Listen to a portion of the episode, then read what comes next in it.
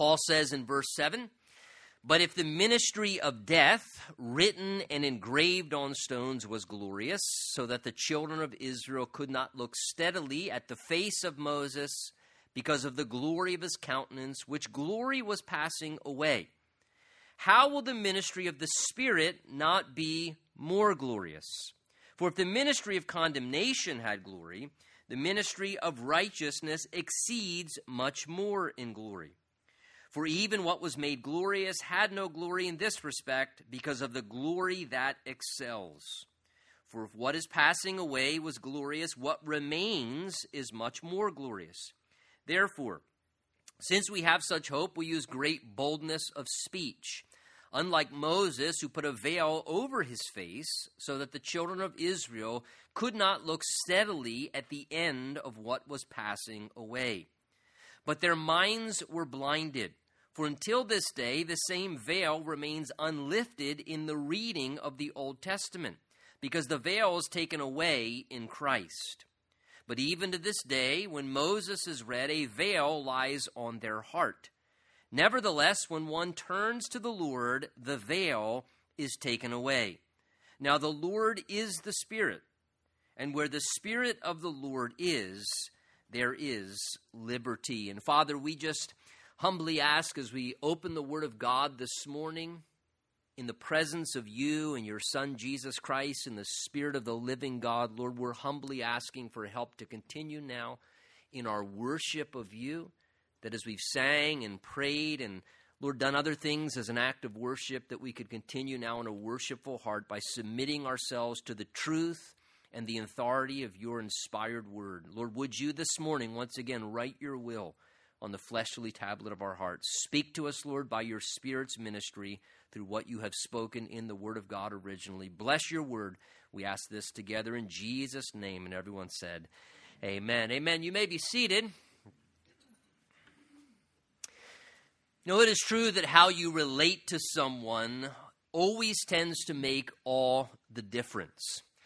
And there is nowhere, I think, that that is more true, that reality, that how you relate to someone makes all the difference, than in regards to how we choose to relate to the Lord. The way God relates to us, in many ways, does become dependent upon how we relate to him. For example, the Bible tells us that God opposes or resists the proud, but he gives grace to the humble. If my heart is proud, God opposes, God resists me because of that prideful attitude. If my heart is humble before the Lord, God opens his hand and extends grace and is very gracious to me in my life. Now, for clarity in this section, as we look at these verses together this morning, if I can ask your patience for a moment, I want to begin by kind of just defining a few things, which I think are really foundational to help kind of grasp and understand a little bit more what's being described. You notice there are a few references here to the word covenant. And important to understand, a covenant is basically an understood agreement between two parties. We might say today a contract, an agreement that's made kind of maybe in a real estate transaction or something of that nature. That's really what a covenant is. It's an understood agreement between two parties that defines the way in which they are going to relate to one another. So spiritually speaking, a covenant is an understanding of an agreement between God and humanity. And God is a covenant-making and a covenant-keeping God in regards to how he relates to us and how we relate to him. And in this section, you can see Paul is contrasting the old covenant and the new covenant. That's what Paul's doing in these verses here. His goal in doing such is to encourage us that what we have available in the new covenant, made available through the finished work of Jesus Christ, is far superior than anything that existed in the old covenant under the Mosaic law. This new covenant, where the Spirit is working inside of us, Paul says, is far better. Getting to live by grace and under the power of the Holy Spirit, directing us from within our hearts in regards to what we can do and what we should not do. And letting the Spirit of the Lord rule us from within is far superior, Paul's going to say, than trying to live by a codified law of rules and regulations and checking boxes and making sure that we follow regulations in our own strength and obedience. The Old Covenant under Judaism related to God's conditions provided under the law of Moses, and was predominantly based upon the works of men keeping requirements of the law and doing your best. The New Covenant refers to relating to God through a different agreement. The New Covenant is based upon conditions provided by the Lord Jesus Christ's finished work in his life, his suffering, his death upon the cross for our sins, his resurrection and ascension back into heaven, and now relying upon not what we do, but upon what Jesus has already done, and relating to God in a wonderful position of grace and letting Jesus rule us inwardly and write his will upon our hearts. Now, the Old Covenant, the Bible tells us, Romans chapter seven, there was nothing wrong with the law. In fact, Paul says the law is holy and just and good, but the problem, Paul says, is that we're carnal. So there wasn't a problem with God's law or even God's initial covenant under the Mosaic law.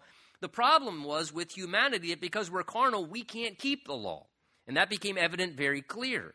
The law kept continually reminding humanity that they did not obey God's holy law, and it revealed continuously nothing but that we were guilty sinners, that we were in trouble, and, and it showed us that we were worthy of death and punishment, and it required ongoing sacrifices. Remember, you had to continuously make sacrifices again and again to make atonement for sin, and it couldn't solve the struggle with sin.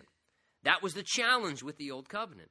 The New Covenant, which Paul's going to say is far superior, also does reveal that we're sinners, but it comforts and assures our hearts that God's made a solution for that problem. And it's not a solution whereby we have to continually do things to make ourselves right with God or try and earn favor or atone for our sins, but instead that we can be assured that Jesus' finished work on the cross has addressed that for us once for all. And that if we fully rely upon what Jesus has done for us, God makes us right with him through our faith in the finished work of Jesus.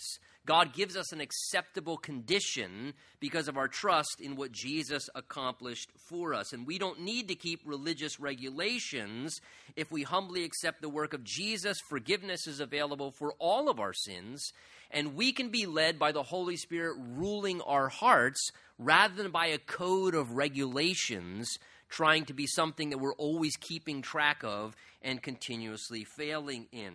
And it gives us the power to actually overcome sin. Now, the backdrop Paul had just talked about in verses one through six, and particularly as he left off in verse six, Paul said, the kind of ministry we are conducting, remember he said verse six, is new covenant ministry. New covenant ministry. And he said that's because we've come to realize that the letter kills, but the Spirit gives life. In other words, if you try and live by the letter of the law, it will kill you. Literally, in many different ways. You'll never make it. But Paul says, if we operate under the new covenant ministry, grace brings us to this wonderful relationship with God where we find life and power through God's Spirit working within us and helping us to live the way God wants. Now, Paul carries on with this idea of this contrast of the old and the new covenant. If you look with me in verse seven, and let's read verse seven through eleven again to see how Paul's kind of making this contrast slash comparison. He says, verse seven, but if the ministry of death, referring to the old covenant, written and engraved on stones, was glorious, so that the children of Israel could not look steadily at the face of Moses because of the glory of his countenance, which glory was passing away, Paul says. How then, contrast, will the ministry of the Spirit not be more glorious? For if the ministry of condemnation, again referring to the old covenant, had glory, the ministry of righteousness, the new covenant, exceeds much more in glory. For even what was made glorious had no glory in this respect, because of the glory that excels, or excelled it and outshined it. For what is passing away was glorious, but what remains, he says, verse eleven, is much more glorious. So Paul here clearly, as I said, he's referring to the greater glory of the new covenant compared to the old covenant, and how the new covenant far outshines that which was available under the old covenant. You notice here a couple things. He refers to the old covenant under Moses' leadership, where Moses received the law of God. In verse seven, notice, again, this is the Spirit of God, ultimately, not Paul. The Spirit of God refers to the old covenant, first of all, in verse seven, as a ministry of death. That is a ministry that resulted in or served a purpose that showed a person they were worthy of death, because the soul that sins shall surely die, the Bible says. Then in verse nine, he refers to the old covenant, secondly, as a ministry of condemnation. That is a ministry of an old covenant that resulted in humanity realizing they were condemned in their guilt before God. Now in verse seven, he's describing how that old covenant was established under Moses, God's servant, who received it on behalf of the people of God. Paul says that it was a ministry of death, he says, verse seven, written and engraved, etched into stones, which was glorious, so much so, he says, that the children of Israel could not look steadily at the face of Moses once he received that covenant up on the mountain because of the glory of his countenance, which glory is passing away. So he's referring to how Moses, remember, after the first time he came down from the mountain with the, the, the, the law of God etched in stones, and the children of Israel were breaking it, and he tossed those stones out of his hands, they broke, that God mercifully, a second time, invited Moses up on the mountain once again and told him, look, take a second tablet of stones, come up upon the mountain, and there, when you come up there, you will meet with me. And God again gave the law of God to Moses upon a second set of stones, etched his law into those stones, the written law of God, which he was then to go back down and bring to the people that they were then to keep and obey as God's covenant with them. Now, Moses, spending those forty days in the glorious manifestation of God's presence up on that mountain, experienced something very, very powerful. I mean, there he was, the Bible tells us, for over a month in the presence of God, experiencing the glory cloud of God's presence, and God did something glorious. He gave the people a written revelation of himself, what he was like as Yahweh God, a written revelation of his standards and his principles. In a way unlike never before, God gave a written revelation of his word and how they were to honor it. And God gave them this glorious understanding, and he gave Moses such a glorious experience that it transformed him as a person in such a way when he came back down, something was different about him. Again, Exodus thirty-four recounts it. Let me read it to you just to refresh your memory or acquaint you. Listen to how it describes it. It says, Moses remained there on the mountain with the Lord forty days and forty nights. In all that time, he ate no bread and drank no water. The reason, God was sustaining him supernaturally. And the Lord, it says, wrote the terms of the covenant, the Ten Commandments, on the tablets of stone. And when Moses came down from Mount Sinai, from those days in God's presence, carrying the two stone tablets inscribed with the terms of the covenant, he wasn't aware, listen, he wasn't aware that the skin of his face shone, for his face had become radiant because he had spoken to the Lord. So when the people of Israel saw the radiance of Moses' face, that his skin was shining, they were afraid to come near to him. But Moses called them over to him. And then all the people of Israel approached, and Moses gave them the instructions and commandments that the Lord had given to him on Mount Sinai. And when Moses finished speaking with them, he covered his face with a veil. But whenever he went into the tent of meeting to speak with the Lord, he would remove the veil when he was in God's presence until he came out again. Then he would give the people whatever instructions the Lord had given him, and the people of Israel would see the radiant glow of his face. So he would put the veil over his face until he then returned once again in to speak with the Lord. So the Bible tells us, so glorious was this spiritual encounter that Moses had in the presence of God, that literally, when he came back down from the mountain, his skin was actually shining. He had the, you might call it the mo glow. That's not my joke. I actually stole it, but it was cheap humor.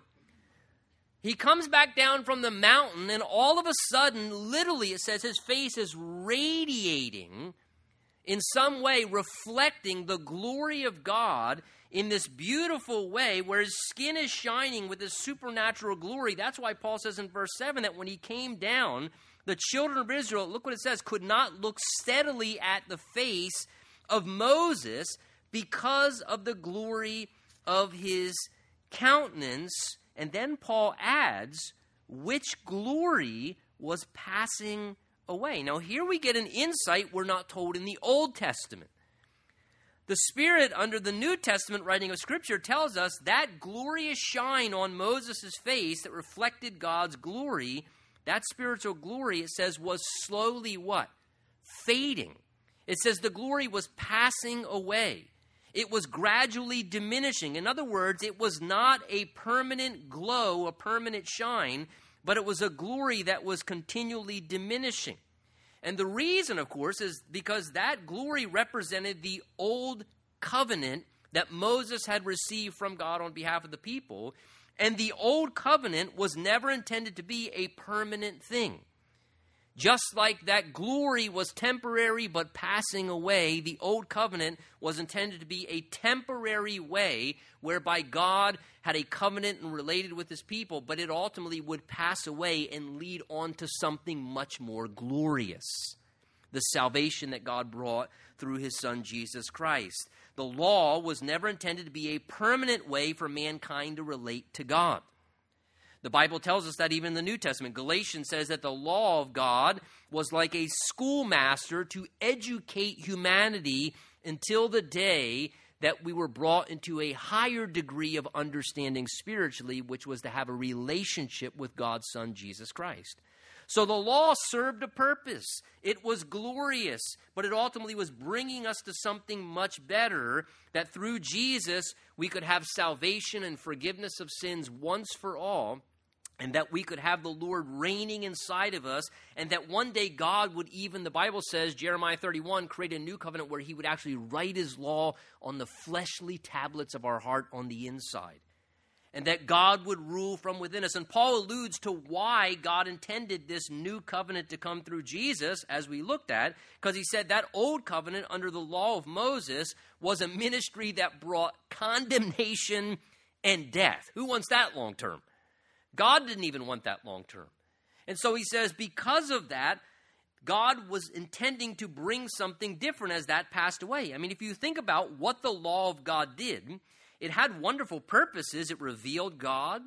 It demonstrated to people God's holy standard and a way to live within God's boundaries that would be best for them and be healthy. But all the law of God ultimately could do was reveal to people ultimately that they were guilty of being lawbreakers. See, the law of God couldn't change their problem. It could just reveal their problem. It was like the posted speed sign, right? When you were coming in this morning, if you were running late for church, you may not have seen them, but they were there. And, and the posted speed sign reveals to you if you are a lawkeeper or a lawbreaker. But the speed sign doesn't really help you. It may intimidate you a little bit, but, but it's a, it's a revelation. Are you keeping the law or breaking the law? And in the same way, this is what the law of God did. It, the Bible says it was like a mirror. It reveals our condition, right? When you look in the mirror, it reveals what is true of you. It tells you what you really look like. It tells you the exact representation of what's true about yourself. This is what the law did. The law was like a mirror. It revealed people's condition, but here's the thing, but it couldn't fix their condition. The law could say you are a guilty sinner, but the law couldn't solve that problem. It couldn't take away your sin, and it couldn't help you overcome your propensity to be a guilty sinner. All it showed you was that the soul that sins shall surely die, and it made you worthy of condemnation. But it offered no power to overcome sin. It could tell you what was wrong, but it couldn't help you to stop doing what was wrong. It was like a thermometer, right? If you put a thermometer in your mouth, that thermometer reveals potentially that you have a fever. But can the thermometer take away your fever? I wouldn't recommend chewing up a thermometer. It's not going to take your fever away. It can reveal your condition, but it can't change your condition. It can't solve your condition. And this is what the law of God served to do. It offered no assistance or no solution of overcoming sin. That's why though the Old Testament ministry of the law had a degree of spiritual glory, Paul says here, there was something far more glorious that God was bringing down the road. As that would pass away and ultimately the Messiah and the Savior would come, Jesus would bring a new covenant. And notice, Paul contrasts the new covenant ministry by calling it by much different names in our verses. What did he call the old covenant ministry? A ministry of death and a ministry of condemnation. Look how he refers to the glory of the new covenant. He refers to the new covenant ministry, which is much more superior. Verse eight, he calls the new covenant ministry what? A ministry of the Spirit. That sounds much better than a ministry of death, right? Because Jesus said that the flesh profits nothing. It's the Spirit that gives life, the exact opposite of death. So the new covenant ministry, through a relationship with Jesus Christ, is a ministry of the Spirit. Why?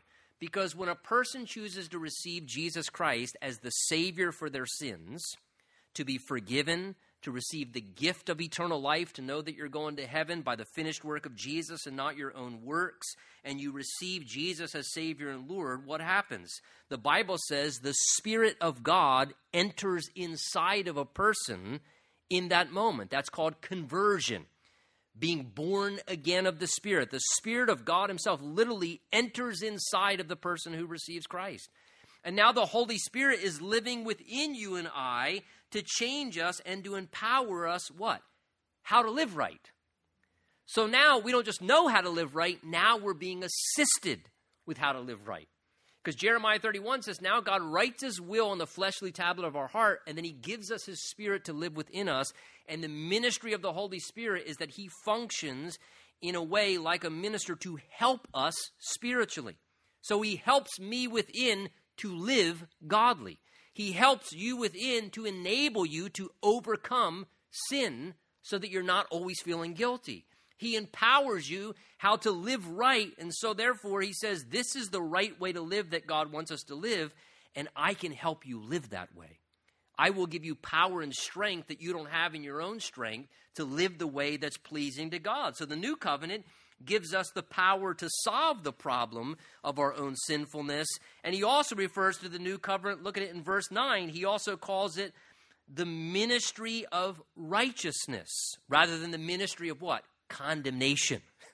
The old covenant, the law, all it did was always condemn me, condemn you, condemn every Jew who looked at it. You're condemned. You're a lawbreaker. The ministry of Jesus Christ, the new covenant ministry, is far more glorious because Jesus says, yes, you are a sinner and you need to accept that.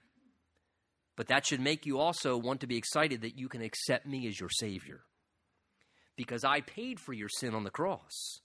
And you don't have to be guilty and punished and condemned and be banished to hell eternally forever. I absorbed the wrath of God for you. I died in your place. I offered the Heavenly Father my sinless, righteous life as a sacrifice on your behalf. And now the Bible says if anyone's in Christ, he's a new creation, that Jesus became sin for us, that we might become the righteousness of God in Jesus. And Jesus offers to us this ministry of becoming righteous as he gives us a righteous standing that we don't have in our own sinful guilt. And he offers that to us as a free gift, that if we simply believe upon and receive what Jesus did for our sinful condition, though we're sinful, he makes us righteous. He gives us a holy and a righteous standing. Paul writes it this way in Romans three, indicating that we are sinful, that we can't make ourselves right with God. He says, now we know that whatever the law says, it says to those who are under the law, that every mouth may be stopped and all the world may become guilty before God. That's what the law tells us. We're all universally guilty and sinful people. Therefore, no one will be declared righteous in God's sight by the works of the law or religious works. He says, for through the law, we become conscious of our sin. That is, we recognize our own sinfulness. That's the glory and the good purpose of the law. We know how sinful we are. But now the Bible says the righteousness of God, that is a way to be made right with God, to be made acceptable before God. And it's a righteousness that comes from God. The righteousness of God, not your righteousness and my righteousness, but the righteousness of God, a way to be right before God, apart from obeying the law, is revealed. It's the righteousness of God through faith in Jesus Christ to all and on all who believe. Paul says in the next chapter, chapter four, to the one who does not work, but believes on him, that's Jesus, who justifies the ungodly, his faith is credited to his account as righteousness. This is the ministry of the new covenant, that though we're guilty, condemned sinners, and that doesn't change, that God judicially looks at me as a guilty, condemned sinner, and he says, yes, you are guilty and you deserve death. The law says that you should be condemned and punished forever. However, because of what Jesus has done, paying your fine, and he's willing to take your punishment, I declare you today righteous. You're justified. It's like you've never done that wrong, and you are free from punishment and any sentence for your sin. And more than that, I see you as a righteous, innocent person. What a great transaction. By simply believing in Jesus. That means this morning, if your faith is in the finished work of Jesus Christ, I don't care what you have done in your past. I don't care what sin you're currently struggling with. From God's judicial perspective, you are justified and declared righteous by the finished work of Jesus Christ. And that's how God relates to you, even as a failure, even as someone who's flawed. God relates to you in the righteousness of his son, Jesus.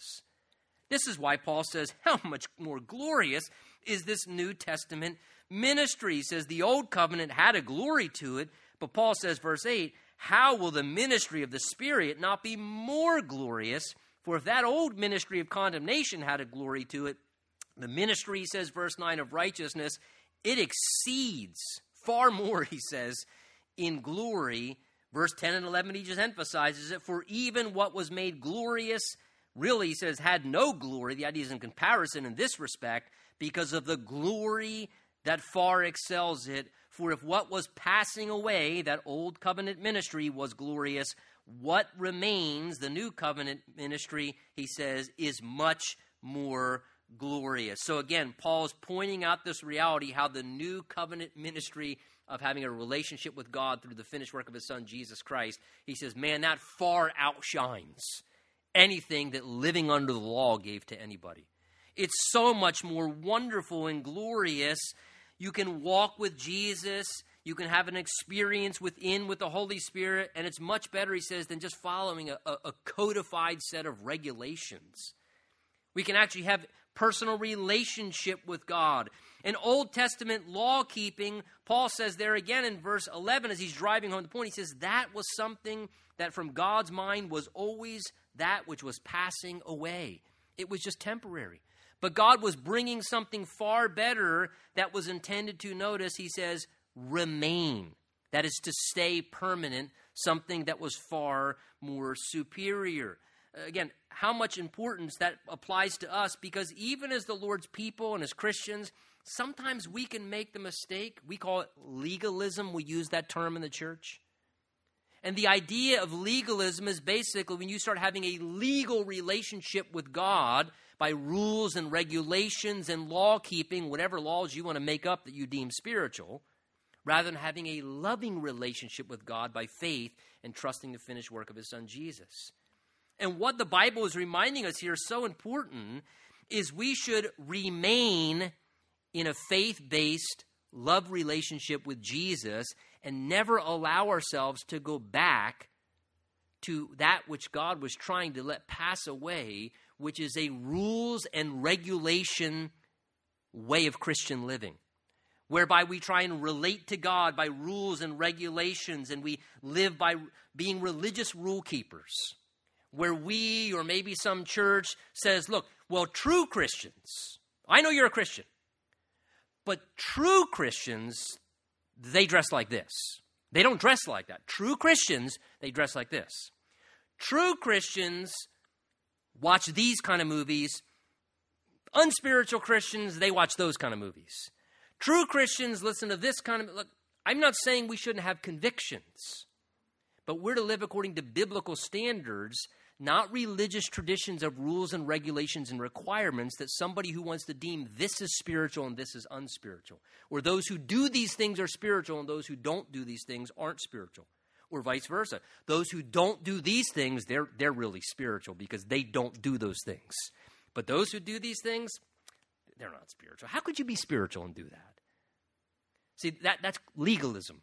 That's beginning to relate to God, whereby we're saying we increase or subtract from our righteousness or our relationship with God based upon what we do or don't do.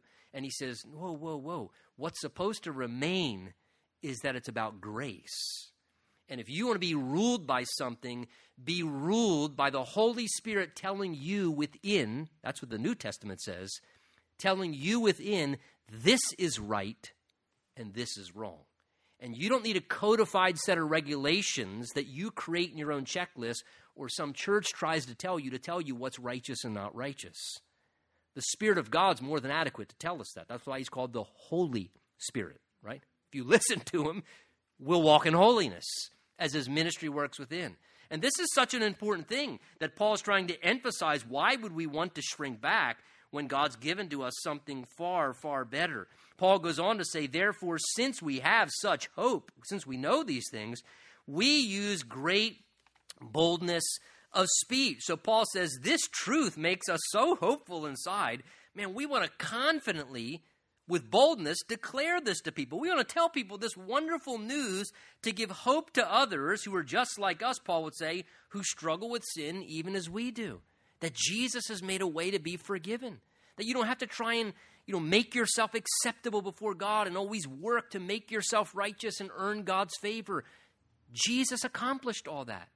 You just need to rely upon what Jesus did and know that you have a basis of grace and a righteous standard from God, and that God, on top of that, wants to give you the power of his Holy Spirit who lives within you to live the way that he tends. I mean, it's like finding a cure for cancer for yourself. If you found a cure for cancer for yourself, would you not want to confidently tell a lot of other people? And this is kind of what Paul's saying.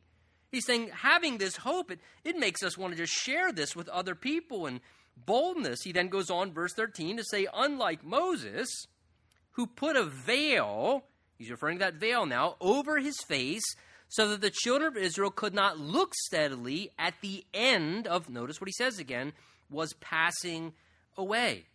Now remember, we just read earlier in Exodus thirty-four that Moses was glowing, right, with that radiance of God's glory. His face was shining, reflecting that brilliance. But the Bible tells us here in verse thirteen, another reason why Moses was putting that veil over his face to cover that shining. Because that radiant shine was not lasting, nor was it going to be permanent. So Moses was putting that veil over his face in some way to allow the people of Israel not to become overattached to that radiant glow that reflected the Old Testament covenant being received by him. Because Moses himself understood that ultimately one day there was a a much greater prophet than himself, someone much more glorious that was coming, the Messiah, that was going to bring a far better covenant to the people of God. And that long term, God did not want his glory just being reflected, an outward thing. God wanted his glory to be radiated from within. As Christ would live within people, Colossians says that Christ is in you and he's the hope of glory. That the very glory of God dwells within us as the Spirit of the Lord resides inside of us through Jesus. So when Moses veiled his face, it was that Israel might not be misled. And it also shows that Moses understood that he could not retain the glory of God. He couldn't retain the glory of God by means of the law alone and efforts to keep the law, because that's what they were living under in that day, and his efforts to keep the law wasn't keeping the glory of God radiating on his face. If anyone knew better than anybody, Moses understood, hey, keeping laws is insufficient to keep the glory of God in your life. It doesn't work. And for all of us, it's a good reminder. You can't and I can't remain the glory of God in our life by outward conformance. That spiritual pursuit will do nothing other, honestly, than just begin to blind us to our own true need. And that veil on Moses' face, it says that he was putting that veil over his face, it was really hindering the people of God from seeing the glory passing away, and it was, in a sense, keeping them from seeing in a hidden way. That veil was concealing a spiritual reality that was taking place, is that that was diminishing. Now, building on that imagery, Mo, or Paul goes on to say of that, verse fourteen, But their minds, that is the people of Israel, were blinded, for until this day, he says, the same veil, he keeps with this analogy, remains unlifted in the reading of the Old Testament scriptures, because the veil is taken away in Christ. But even to this day, he says, when Moses is read, the law, a veil lies on their heart. So he uses this imagery of Moses' veil hiding an important spiritual reality in that day that the glory was diminishing. And he uses this as an image now to illustrate another sad reality being seen, is there being this hidden spiritual reality of the need of Jesus Christ to be one Savior for their soul. He describes in verse fourteen and fifteen here the current judicial blindness of the Jewish people rooted in Judaism, that as a result of them rejecting their Messiah, Jesus Christ, when he came the first time, and their pride in refusing him, they have lost, the Bible's telling us, an ability to see. The idea is because they did not want to see Jesus as their Messiah, now, in a sense, judicially, they've been blinded and they cannot see Jesus as the Messiah. Jesus said in John chapter five to the religious leaders in that day, you search the scriptures because you think in them, in their Old Testament scriptures, is eternal life. But you don't see that they, that is the Old Testament scriptures, testify of me. That's why he describes here, notice, their minds, he says, their minds being blinded. What does the mind speak of? Your ability to reason things out and come to conclusions, right? And he says their ability to reason things out and come to conclusions has been blinded. The idea has been handicapped. They're not only unable to see clearly, in some ways, they're not even able to see at all. There is a spiritual blindness. Paul speaks about this to the Romans in Romans eleven, verse twenty-five. There he says this to us as the church and predominantly Gentile people who are non-Jewish but know Jesus.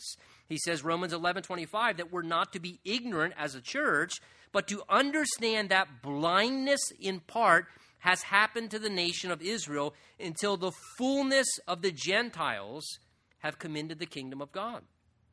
See, the Bible teaches that there is judicially, on a national level, a veil of blindness, sadly, that has settled in over the hearts and the minds and the perspective of Jewish people rooted in Judaism in such a way whereby they are unable to see the revelation of who Jesus Christ really is. That because they refused Jesus as the Messiah, when he came to his own, his own received him not, the sad result of their refusal to see is now the Bible says they're actually unable to see. In fact, he even alludes to here in our verses how even in, notice he says, in the reading of the Old Testament, there's a veil that remains. So even when they read the law of Moses, a veil is lying on their heart.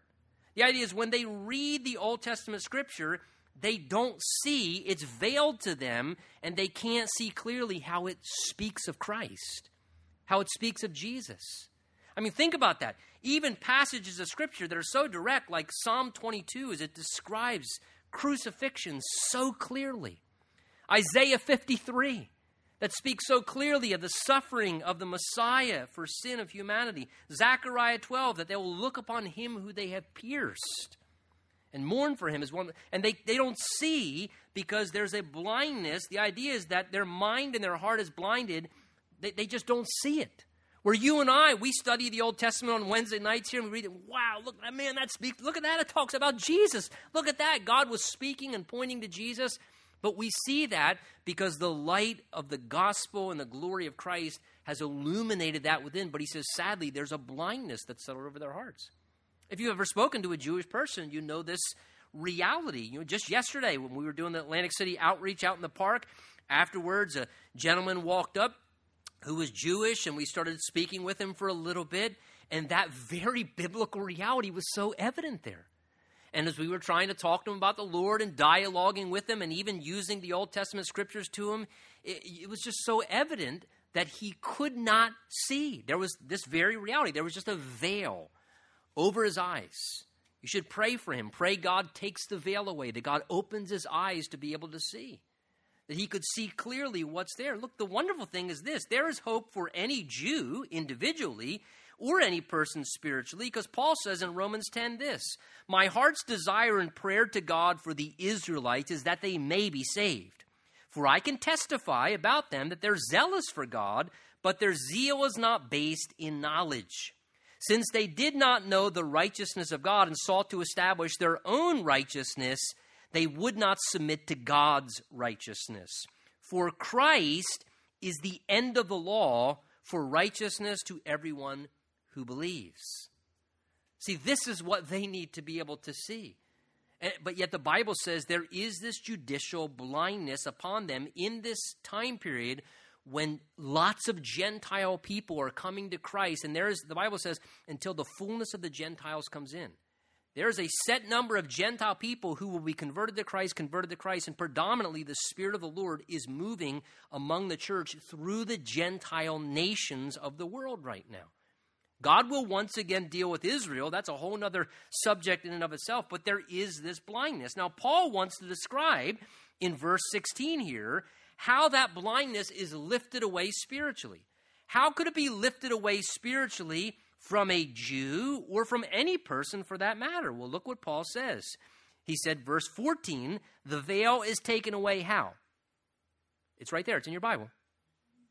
In Christ. The veil's taken away in Christ. Then look what Paul says.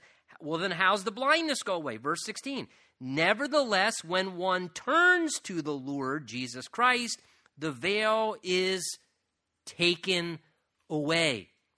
So the Bible tells us when someone humbly turns to the Lord Jesus and chooses to believe as a sinner that Jesus Christ is God's sent Savior for the world, that in that moment of choosing to believe who Jesus is and what he has done, there is a supernatural work of God's Spirit that takes the veil away, that takes off the blindness. And then all of a sudden, a person is able to see clearly as the Holy Spirit comes into their soul and the light of God illuminates them from within. Now the heart and soul and mind and spirit sees it clearly, right? The light's turned on on the inside. That's what Jesus meant when he said in John chapter eight, in many ways, regarding turning to the Lord. Jesus said, I'm the light of the world. Whoever follows me won't walk in darkness, but have the light of life. That when a person says, I'm going to choose to follow Jesus, God illuminates them inwardly and they're able to see clearly because that veil is taken away. That when they turn to the Lord, that happens. Look, today, let me just say, if you choose, for whatever your reason may be, if that's where you're at, if you choose not to embrace Jesus, and if you choose to keep trying to be good and religious on your own or solve your own spiritual condition, or establish your own righteousness. I think I'm good enough. I mean, compared to, I'm good enough.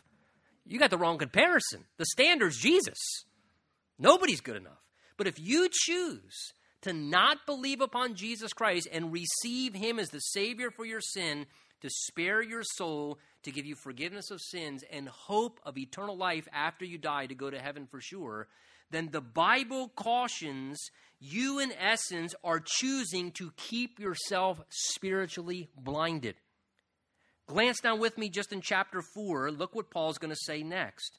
He says, chapter four, verse three, if our gospel, the good news of salvation, is veiled, it's veiled how? To those who are perishing, whose minds the God of this age, that's the devil, has blinded, who do not believe, lest They, the light of the gospel of the glory of God in Christ, who's the image of God, should shine on them. What does the Bible say? That when a person chooses not to believe, they allow the devil to keep them spiritually blinded. Their choice not to turn to Jesus keeps them in that spiritually blind condition. But when a person turns to Jesus, all of a sudden, the light comes on. Right? Who, who hasn't experienced that? All of a sudden, when you choose to turn to Jesus, you say, this is what those Christians are talking about. Now, oh, now I, what? I never saw that before. I can't believe this. But what happens? Spiritual illumination. The blindness goes away. But it's not until one turns to the Lord. So Paul says, verse seventeen, now the Lord, Jesus, is the Spirit. Notice he's speaking of the unity between Jesus as the Lord and the Spirit of God being one, the Trinity, Father, Son, and Holy Spirit. And that's important because after Jesus rose from the dead and ascended back into heaven, he said, look, I'm no longer going to be with you in the flesh, but I'm now going to send my Spirit to be with you, and he'll dwell within you. And now we have a relationship with God by the Spirit dwelling within. But who's the Spirit? It's the Spirit of the Lord Jesus Christ. Jesus isn't here bodily and physically, but now he is within us and among us spiritually. Romans eight tells us this: the Spirit of God dwells in you. If anyone does not have the Spirit of Christ, he's not his. And if Christ is in you, the body is dead because of sin, but the Spirit is life because of righteousness. But if the Spirit of him who raised Jesus from the dead dwells in you, he who raised Christ from the dead will also give life to your mortal bodies through his Spirit who dwells in you. So Paul says here, verse seventeen, look at it. Now the Lord, that's who the Spirit is. It's the Spirit of the Lord. And where the Spirit of the Lord is, there is liberty. Where the Spirit of the Lord is. The idea is where the Spirit of the Lord is present and at work. Well, where is the Spirit of the Lord present and at work? Inside the life of every Christian and within and among the church, the body of Christ. That's where the Spirit of the Lord is and at work. And where the Spirit of the Lord is present and at work, he says what? There is liberty. The idea is liberation. Freedom, where the Spirit of the Lord is at work in the life of a Christian and among the church, he says there is liberation from the Spirit's ministry. Liberation from what? From keeping laws and rules and regulations to be holy and righteous, and liberation from the power of sin controlling our life, because now we receive victory in a way the law could never give to us, because Jesus, by his Spirit, is empowering us within how to live right. And what a wonderful characterizing mark. Where the Spirit of the Lord Jesus is at work, there will be an atmosphere of liberty, of freedom. People will be able to live in the freedom of the Lord. Paul says it's for freedom's sake that Christ has set us free. Stand firm and don't let yourself be burdened again by a yoke of slavery. How wonderful. How do you know when the Spirit of the Lord is at work in someone's life? You will begin to see freedom and liberation and people being set free from things, whether it's rules and regulations in the way they try related to God, and now they learn how to just walk with Jesus and let the Spirit rule them within. Or you will see people beginning to be set free from the power of sin in their life that once was controlling and dominating them. That's what Paul talks about in Romans six, where he says that we're no longer to be slaves of sin. Sin's not going to have dominion over us, because Paul says now Jesus lives within us. And he says, so we're no longer a slave to sin, but instead we've now become a slave to righteousness, because Jesus, our master, is ruling on our heart. And by the Spirit of the Lord within us, he's directing us how to live in a God-pleasing way. How wonderful to be liberated from such things and not to have to relate to God out of guilt and condemnation and trying to, in a sense of religious duty, do things that please the Lord, but instead to relate to God in a spirit of appreciation, because you're just so thankful for what Jesus did. And so you just want him to rule on your heart and to show you what's right and to show you what's wrong. Again, how can we tell when the Spirit of the Lord Jesus is at work? Liberty will be happening. Freedom and deliverance will be taking place, because true change doesn't come from keeping religious rules. It comes from pursuing a deeper relationship with the Lord Jesus. Look, folks, what is our part in the process? Please hear me on this before we conclude. What's our part in the process? We have to make a decision to turn to the Lord. That's our part in the process. For some of you, that may mean this morning, for the very first time, that you need to make a decision to turn to the Lord Jesus. Maybe you've been trying to just do the religious thing, the church thing, the clean up your own act thing, the live however you want and hope it works out in the end thing. Look, this morning, you may need to turn to the Lord and say, I am a guilty, condemned sinner, and Jesus, thank you so much that you did what you did. Please save me from myself and my sin. Forgive me. Lord, I need to follow you and let you lead and rule over my life. And some of you may need to turn to the Lord the first time in your life this morning. For others of us here this morning, perhaps we need to turn back to the Lord. Maybe to some degree you've turned away from the Lord. Maybe you've turned away from the Lord. I haven't turned away from the Lord. Maybe you've turned away from the Lord because maybe you've been turning a little too much to some sin in your life. And maybe your focus and attention and desire and commitment's been a little bit more to some sin than it has been living for Jesus. And perhaps the Lord would say, look, it's time to turn from that. And you need to turn back to me and give me your deepest commitment, not that sinful wrong behavior. Maybe it means turning away from a spirit of just spiritual laziness and apathy. Maybe it means turning away from a Christian life that you've reduced to nothing other than just keeping rules. And Jesus is saying, can we stop the rule thing? Take all your religious checklists, throw them out the window, and just walk with me again. Just love me and be in relationship with me. And the wonderful thing is, is that when we relate to Jesus right, there's no telling what God will start to do in our lives. Let's stand together. Let's pray. Father, thank you for the word of God and the ministry of your Spirit and how he just brings wonderful change and transformation in our lives. And Lord, in some ways it's exciting to think, Lord, we're one breath away, one verse away from what you will say to us in verse eighteen, Lord, that when we just begin to behold you, Jesus, and gaze upon you, that the Spirit of the Lord brings transformation.